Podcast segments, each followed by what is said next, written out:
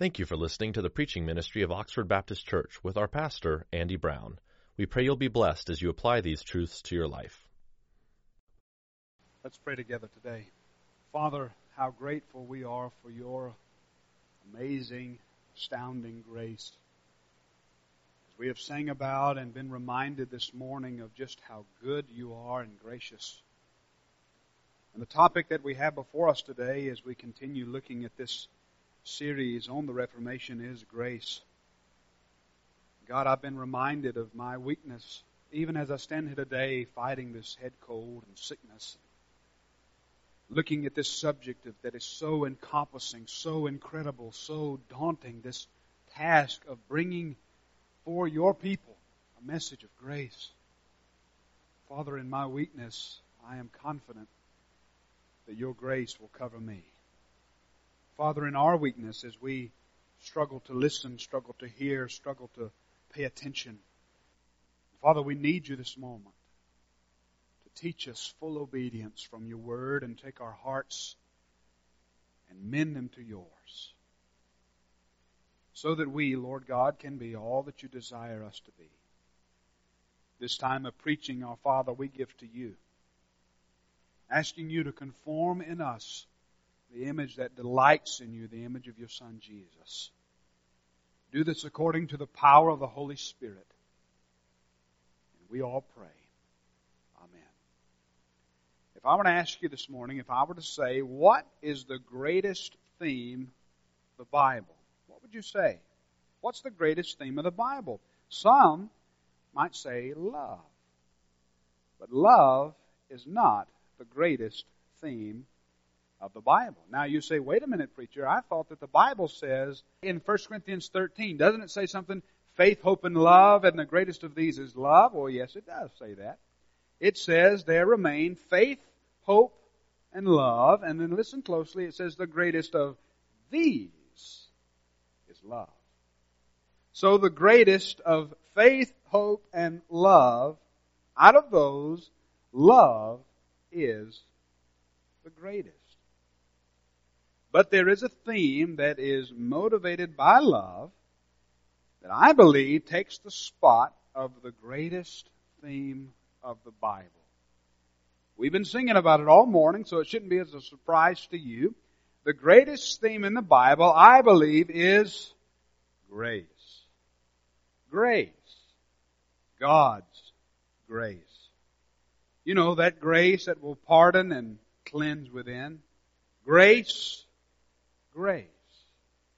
God's grace.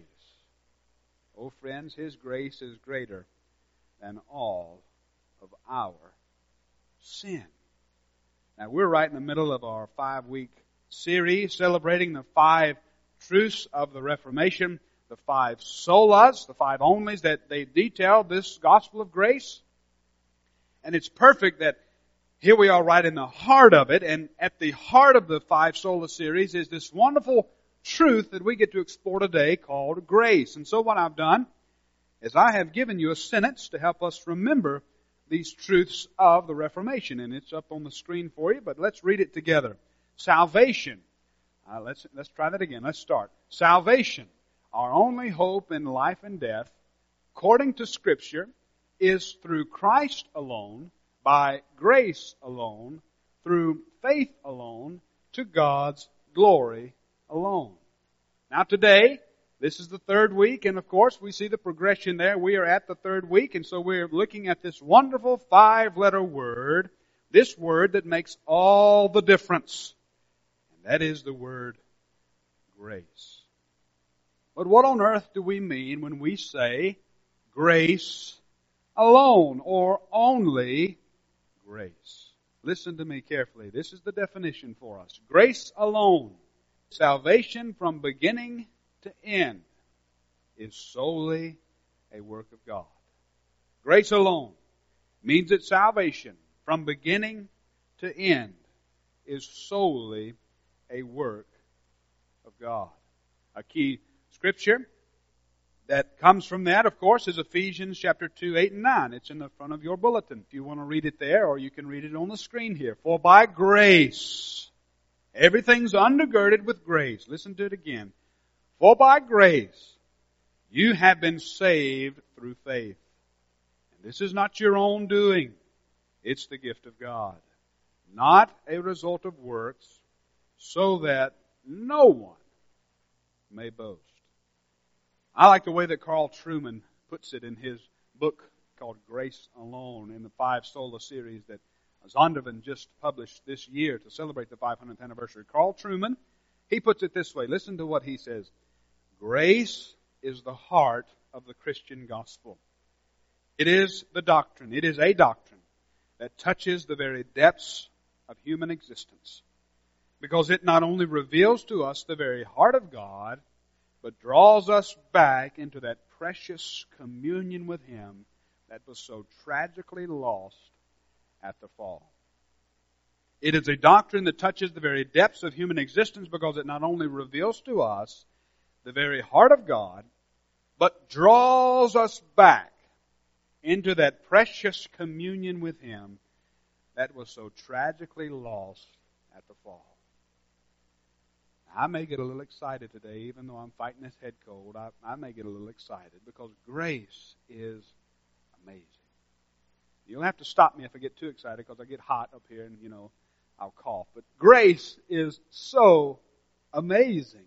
It's, it's unbelievable that God would lovingly and freely choose to favor you. Just because. You say, why did God save me, Pastor? He wanted to. That's it. It's not because He knew that you'd turn out to be Johnny Good or Johnny Bad or whatever the case may be. He knew that He just wanted to save you. And so for His own choice, for reasons that are only known to Him in His divine economy, He chose to freely favor you. You know what that's called? Amazing grace. Grace is everything for us. Grace means that God chose us before creation, as Amanda just read so beautifully this morning from Ephesians 1. And by the way, Amanda, there you are. You read that very well in chapter 1, verses 3 through 4. That's one long sentence in the Greek. That's why I couldn't break it up. That's why I had you read so much. Thank you for doing that. Because it is one long sentence. And in that one long sentence, Paul is astounded by God's amazing grace. Grace means that God chose us before creation. By the grace of God, Christ went to the cross to die for us. God saves us, seals us, and sets us apart for Himself, all on account and because of grace. Now it's amazing to me that when we talk about grace in such tremendous terms of God seeking us and saving us and sealing us before we knew ourselves or knew anything else, before He laid the foundation of the world, when when we talk about how these amazing tones of grace, people want to, they want to take the amazing out of grace. They want to try to nail it down in some fine detail and resolve themselves of some mystery. And listen to me carefully. I know that you probably have a thousand questions about grace. I mean, those questions about God's sovereignty and man's responsibility and all of, I know there's a thousand, I probably have a thousand and one. If you have a thousand, I probably have a thousand and one. Maybe you got a thousand and two. I don't know. We're not going to compete this morning. That's not grace. Anyway, God is amazing in His grace. And so what I want to do is, I want to put amazing back into grace. I know that there are a thousand questions, but here's what I want us to do. I want us to just let go for just a moment. And let the Word of God wash over us for what it says. Let's not jump over it, jump around it. Let's just let it say what it says. Let go and fall into God's amazing grace. Nothing, beloved, is more encouraging than grace. Grace tells us that God has sought us, bought us, and made us His very own. We were lost, depraved, darkened, better yet, dead. But God came after us. He came seeking and saving us. We were unlovable. God loved us. Here's the amazing part of grace. Listen to me carefully. I'm taking this from what Amanda read this morning in Ephesians 1. Before God created dust, He knew you and He loved you. You say, explain that to me. I can't. I can just simply tell you what the Bible says that you were predestined and foreknown before the foundation of the world. You know what that means? It means that before God created dust, He knew you and He loved you. Now there is no greater comfort to me than to know that before God created everything, He knew me. The psalmist knew this. And he delighted in God's free choice to love us when he said, listen to what he says in Psalm 139. Your eyes saw my unformed substance. In your book were written every one of them, the days that were formed for me, yet when as yet there was none. God's known you. Before He created, before your days were, He knew. He knows how many hairs are on the top of your head. He knew how many fell out in the shower this morning. He knows everything about you. And here's the beautiful part for me. He loves me anyway. Do you see the comfort that this gives? To know that when you go out at night and look at the stars, that God not only knows how many stars there are, He is the one that put them there. He's the one that named them. He's the one that causes them to shine. He knows that you're looking at them and the one who told the stars to shine in the night sky, that one, he knows your name. He knows you're coming forth. He knows you're going out. He knows every day that you have on this world. And here's the beautiful thing. This God who told the stars how to shine, who knows your name, He's always known your name. He's always known your name. There is no greater comfort for you and me in this world other than grace. Now, I want you to take your Bible this morning and I want you to join me in 1 Peter. And you'll see something when you get over there to 1 Peter. 1 Peter opens his letter with grace. Peter knows that there's no greater comfort than grace. And he opens his letter to the churches with grace. And so you'll find that in the first chapter of Peter. You say, now why are we going to the first chapter of Peter? What are we doing here? What I want to do in this series is I want to teach the five solas to you from the writings of Peter. So here's what we did in the first, and this wasn't decided until after the first week. So the first week we did scripture alone. And we looked at scripture and I began to thinking, okay, I was going to go from Scripture, from Peter, I was going to go to Ephesians, Galatians, and Romans, and all the rest, and I thought, hey, just a minute. I wonder if we can find all of these doctrines, these five solas, I wonder if we can find them all in Peter. And guess what? We can. So what I want to do today is look at 1 Peter chapter 1, 3 through 5 for our purposes today. Now, I'm going to read chapter 1 verses 3 through 12 because just like what Amanda read this morning, this is just one long sentence in the Greek. Peter is continuing this thought that he begins in verse 3 and he carries that thought all the way down into verse 12. Now I'm going to come back next week to look at more of it, but I want to focus on 3 through 5 today and I want to teach this subject to you. I want to teach you amazing grace. Not the song, but where the song came from. So there are many places that we could go teach the doctrine of grace alone, but today I want to do my best as your pastor who's committed to the authority of the Bible to show you that these truths rise from the text and not something that I'm having in my mind imposing upon the text, if that makes sense. So the authority here is not the pastor and his imagination. The authority here at Oxford Baptist Church is God's Word alone. So this is why I'm preaching the way that I'm preaching. So, let's read the Bible. Let's hear the Word of the Lord from 1 Peter chapter 1, beginning in verse 3. And listen for grace. Blessed be the God and Father of our Lord Jesus Christ. According to his great mercy, he has caused us to be born again to a living hope through the resurrection of Jesus Christ from the dead to an inheritance that is imperishable, undefiled, and unfading, kept in heaven for you who by God's power are being guarded through faith for a salvation ready to be revealed in the last time. In this you rejoice, though now for a little while, if necessary, you have been grieved by various trials, so that the tested genuineness of your faith, more precious than gold that perishes, though it is tested by fire, may be found to result in praise and glory and honor at the revelation of Jesus Christ. Though you do not see him, you love him. Though you do not see him now, you believe in him and rejoice with joy that is inexpressible and filled with glory, obtaining the outcome of your faith, the salvation of your souls. Concerning this salvation, the prophets who prophesied about the grace that was to be yours searched and inquired carefully inquiring what person or time the Spirit of Christ in them was indicating when he predicted the sufferings of Christ and the subsequent glories.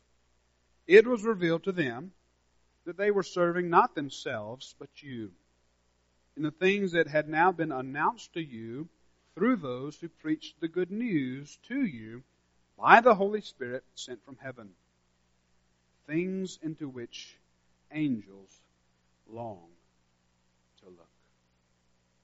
Now, there are two major truths that I want to show you from this text that highlight God's amazing grace. And I hope you have a pen. I hope you're going to write these down. Number one, grace is a gift of God.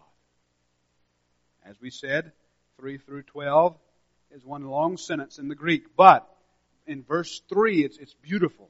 Because verse 3, Peter begins with the theme of the entire paragraph.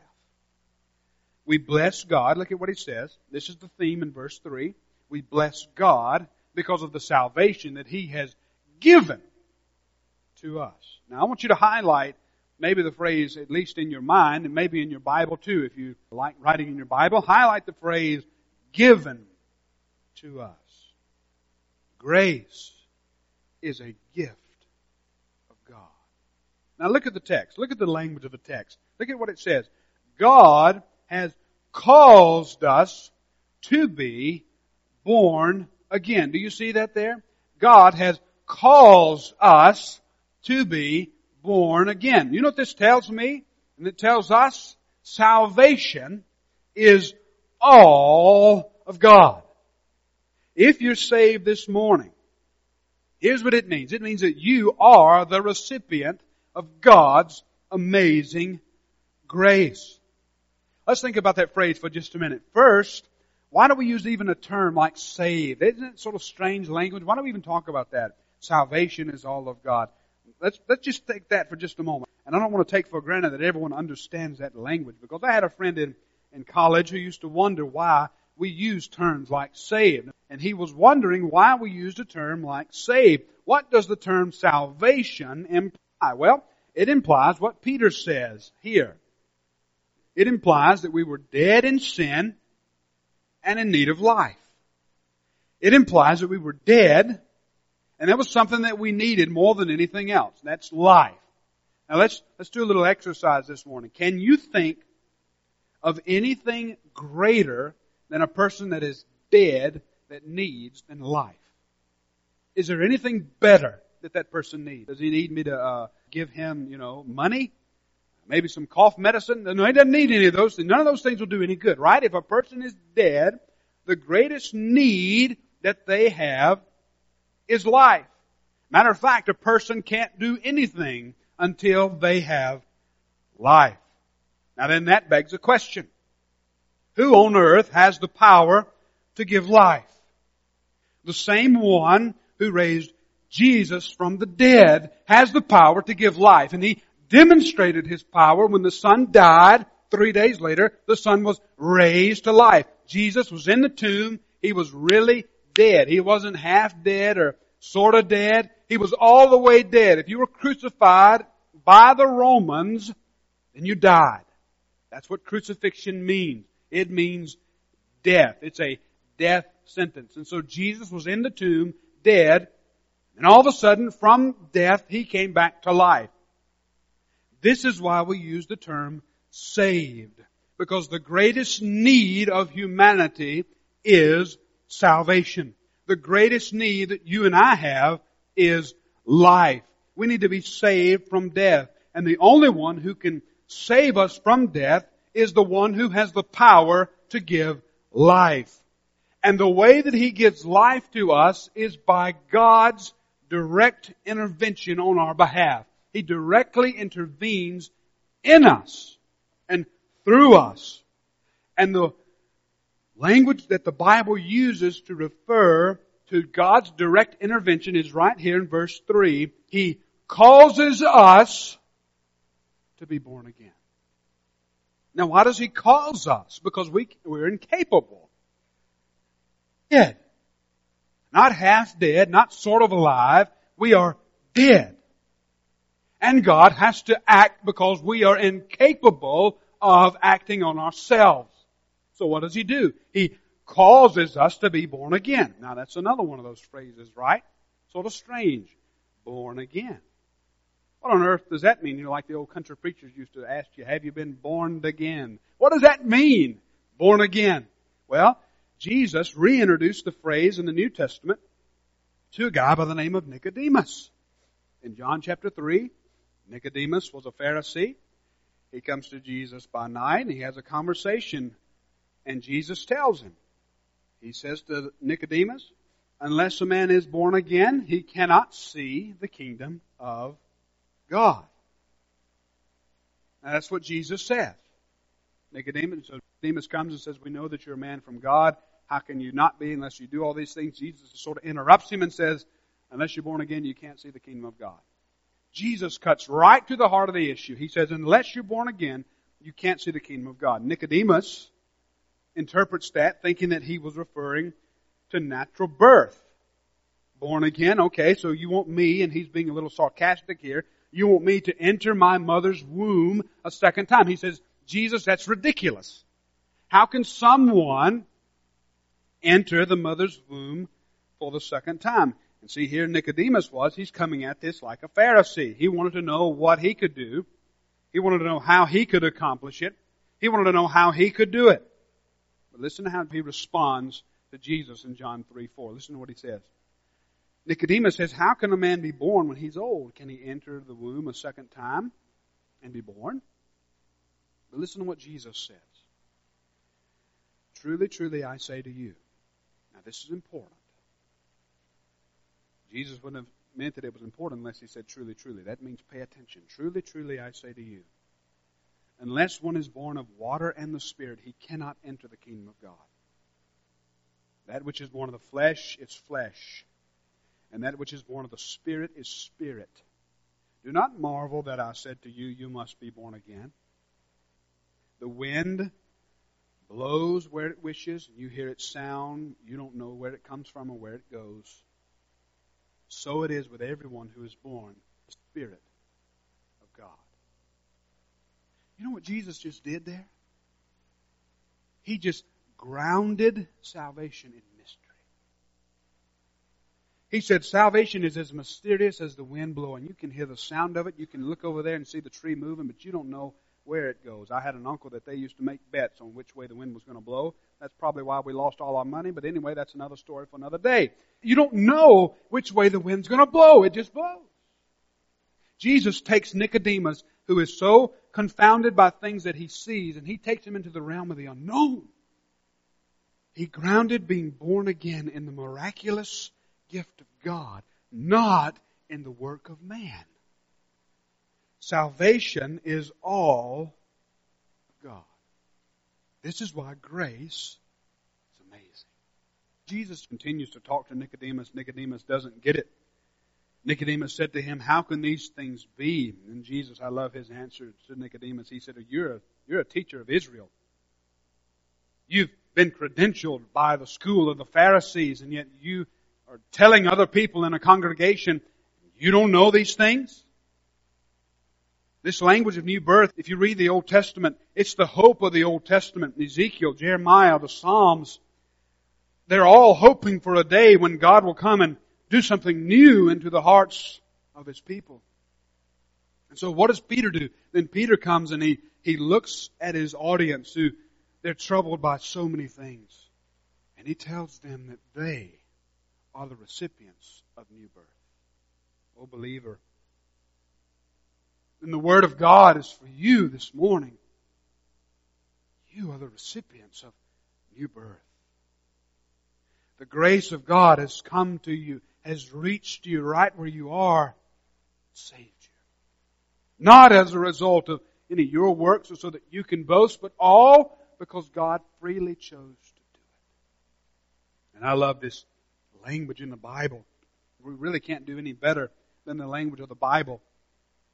It uses birth to describe salvation. Isn't that perfect? It uses birth to describe salvation. And, and, here's where the mystery comes, and so many of us aren't willing to just delight in the mystery, just to fall into the arms of God's amazing grace. But God wants us to be amazed by grace. He wants us to have our jaws drop and left speechless. And let me ask you a question. Did you come and consult your mom and dad and you say, you know, I want to be born at this time. I'm sure that my son, if he could have talked to us, you know, don't let me be born in the middle of a, a ice storm. Come on. Maybe some of you would have said, listen, mom, dad, if you're going to name me something, don't name me this. My dad's name is Alfred. He, he can't stand that name, alright? So when he comes and visits, say, how are you, Mr. Alfred? No, don't do that, really. He doesn't like that. He, he can't stand the name Alfred. I used to think that I was Batman, you know, it, it just fit. My initials T-A-B, backwards are Bat. We had a black car. I had a mask. Anyway, long story. I won't get into that. I'm chasing a rabbit now. But anyway, my dad hates the name Alfred. He can't stand it. If he would have come up and talked to his dad, whose name was George, and his mother, whose name was Isabel, you know, George and Isabel, that's how he probably would have addressed them, you know, don't name me Alfred. But you see how absurd that is? None of us had anything to do with being born. You can't take any credit for being born. You just sort of got here. Now there's more to the story, but we'll just keep it as that. That's how you got here. And listen, the same is true for being born again. You and I cannot take any credit for being born again. Now I know that some like to think that you can, but you can't. It's antithetical to the word being born again. That's why the language is so perfect. We didn't have anything to do with our natural birth. We don't have anything to do with being born again. It was all in the mind of someone else. Just as you got here because the mind of your mom and dad, you got here uh, being born again because the Trinity decided to save you. The consultation between God the Father, God the Son, and God the Spirit said, you know what? Let's create Andy and let's save him. Set him apart for ourselves. So that he can delight in us. Why is it so important for us to emphasize this? You know why? We emphasize this so that God gets the glory. How does verse 3 begin? It begins praise. Doxa in the Greek. Blessed! It, it begins by this, blessed be the God and Father of our Lord Jesus Christ. Why is it so important for me to emphasize this time and time and time again? So that God can get all the glory. Not some of the glory, yeah, He helped me here. No. He gets all the glory. God is the author of your salvation. That's what Hebrews says. He who began a good work in you, He's going to see it through. Now, did you hear that? God is the author of salvation. Now listen, salvation is for us, but salvation was not by us. We aren't bystanders in salvation. We are the recipients of salvation. And listen, the giver of the gifts, he gets all the glory. The giver of the gifts gets all the glory. Now listen, he gets all the glory, but look at what he gives. Grace. And it's by his grace that we're saved. Augustine said it like this. To praise you is the desire of man. A little piece of your creation. You stir man to take pleasure in praising you. Because you have made us for yourself. And our hearts are restless. until they rest in you. But perhaps no one sums it up better than Paul did in Romans 11. Romans 9 and 11, right? It's that passage that I've never preached from because I'm intimidated by them.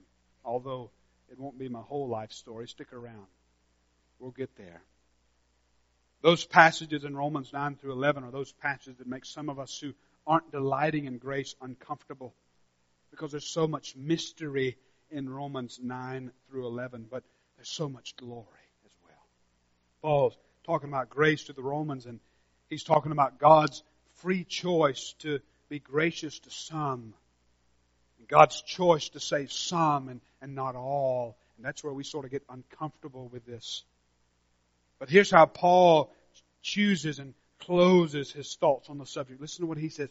Oh, the depths of the riches and wisdom and knowledge of God. How unsearchable are his judgments and how inscrutable are his ways. Now listen to what he says next. Remember what Jesus said to Nicodemus about the spirit and the wind blowing. You don't know where it goes. Listen to what Paul says next, and he's quoting scripture here. For who has known the mind of the Lord? Or who has given a gift to him that he may be repaid? For from him and through him and to him are all things. And then listen to what he says next. To him be glory forever.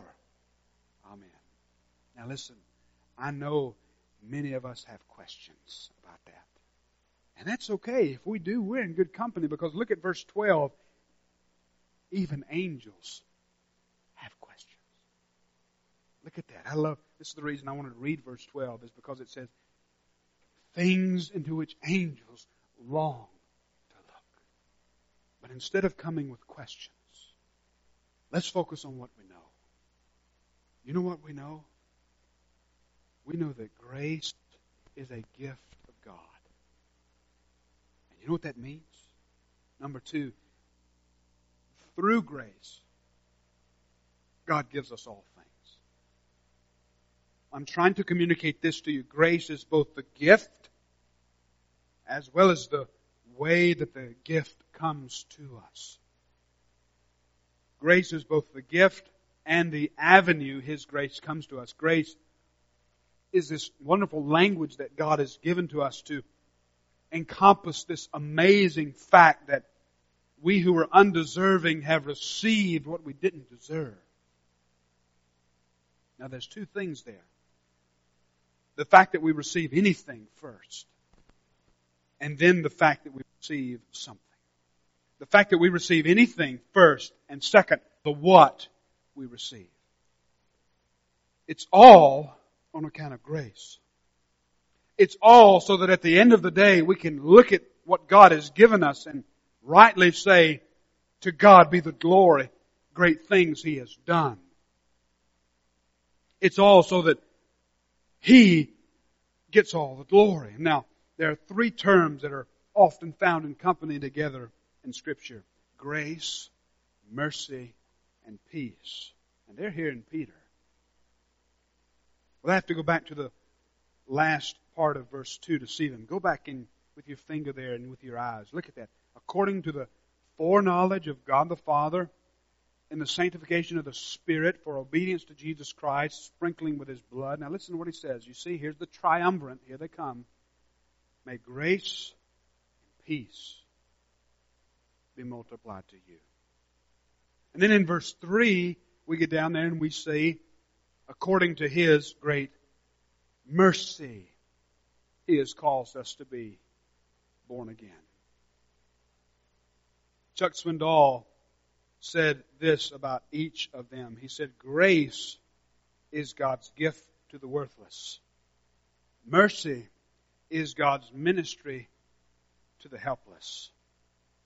And peace is God's love to the restless. All of that flows down a single avenue. You know what the avenue is? Grace. Apart from the grace of God, there'd be no reason for mercy.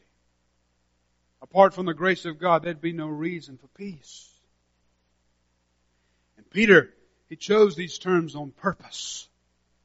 Peter's writing to a group of believers who through their circumstances, they have not been allowed to become too comfortable with the world.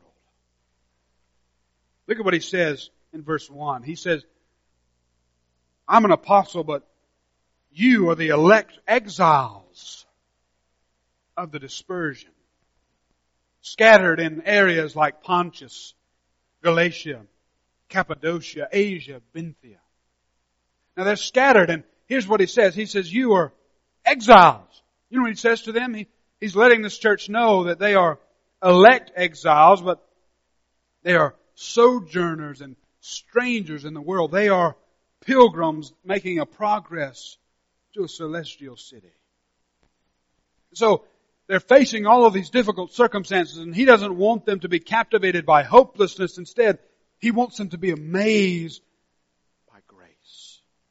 Look at what he says. Let's, let's read 1 through 5 together. Look, look at the Bible. Peter, an apostle of Jesus Christ, to those who are elect exiles of the dispersion in Pontus, Galatia, Cappadocia, Asia, and Bithynia according to the foreknowledge of God the Father, in the sanctification of the Spirit, for obedience to Jesus Christ, and for sprinkling with His blood, may grace, peace be multiplied to you. Blessed be the God and Father of our Lord Jesus Christ. According to His great mercy, He has caused us to be born again to a living hope through the resurrection of Jesus Christ from the dead to an inheritance that is imperishable, undefiled, unfading, kept in you, who by God's power are being guarded through faith for a salvation ready to be revealed in the last time. Did you hear it? Did you hear the way that he's comforting these people? He says Jesus is alive. Because he's alive, we now have life. We have an inheritance. But not just any life and not just any inheritance. We have a life that has been given to us and we have an inheritance that is kept and unspoilable. That's what he says. Maybe, maybe if we read a paraphrase, maybe it'll help us hear it a little better. And I like the way that Eugene Peterson puts it in the message. Listen to what he says. Maybe you'll hear it better this way. I, Peter, am an apostle on assignment by Jesus the Messiah. Writing to exiles scattered to the four winds. Not one is missing. Not one is forgotten. God the Father has His eye on each of you and has determined by the work of the Spirit to keep you obedient through the sacrifice of Jesus. May everything good from God be yours. What a God we have. And how fortunate we are to have Him, this Father of our Master, Jesus. Because Jesus was raised from the dead, we've been given a brand new life and have everything to live for, including a future in heaven. And that future starts now. God is keeping careful watch over us and the future. The day is coming when you'll have it all. Life, healed, and whole. I want you to look at how the verses end for just a moment. Look at verse 5. Peter ends this section by reminding us in our present situation of our future hope. We have this hope to carry us all along the way. And you know what it's all grounded in? It's all grounded in God's amazing grace. Look at verse 5. God's power saves us from beginning all the way to the end. And guess what? Everywhere in between. So then that asks us this question. With this grace that carries us through life, how on earth are we supposed to live now? We live this life filled with grace and faith. But that takes us too far for this time. We'll save that for next week. For now, let's learn together to delight in grace. Grace. God's grace. This grace that is greater than all of our sin. Would you pray with me this morning? Our Father, we are so grateful that you have bestowed freely on us your amazing, astounding grace. Lord, this is a gift. It's a gift that you freely give, and it's a gift that you enable us to receive. So, Father, if there's one here today or more that they are not amazed by your grace, they are not the recipients of your grace, would you, Lord God, save them? Right where they are, as they sit there and listen, would you give them the strength that they need to cry out to you as, as they know that they're not saved? That they've not been born again. They don't love God, but they want to. Father, through that wanting that you enable, would you save them? Would they call upon your name, Lord, and you pour on their hearts so battered and bruised and dark the very life of Jesus? Father, thank you for grace. Thank you for salvation in Christ. In whose name we pray. Amen.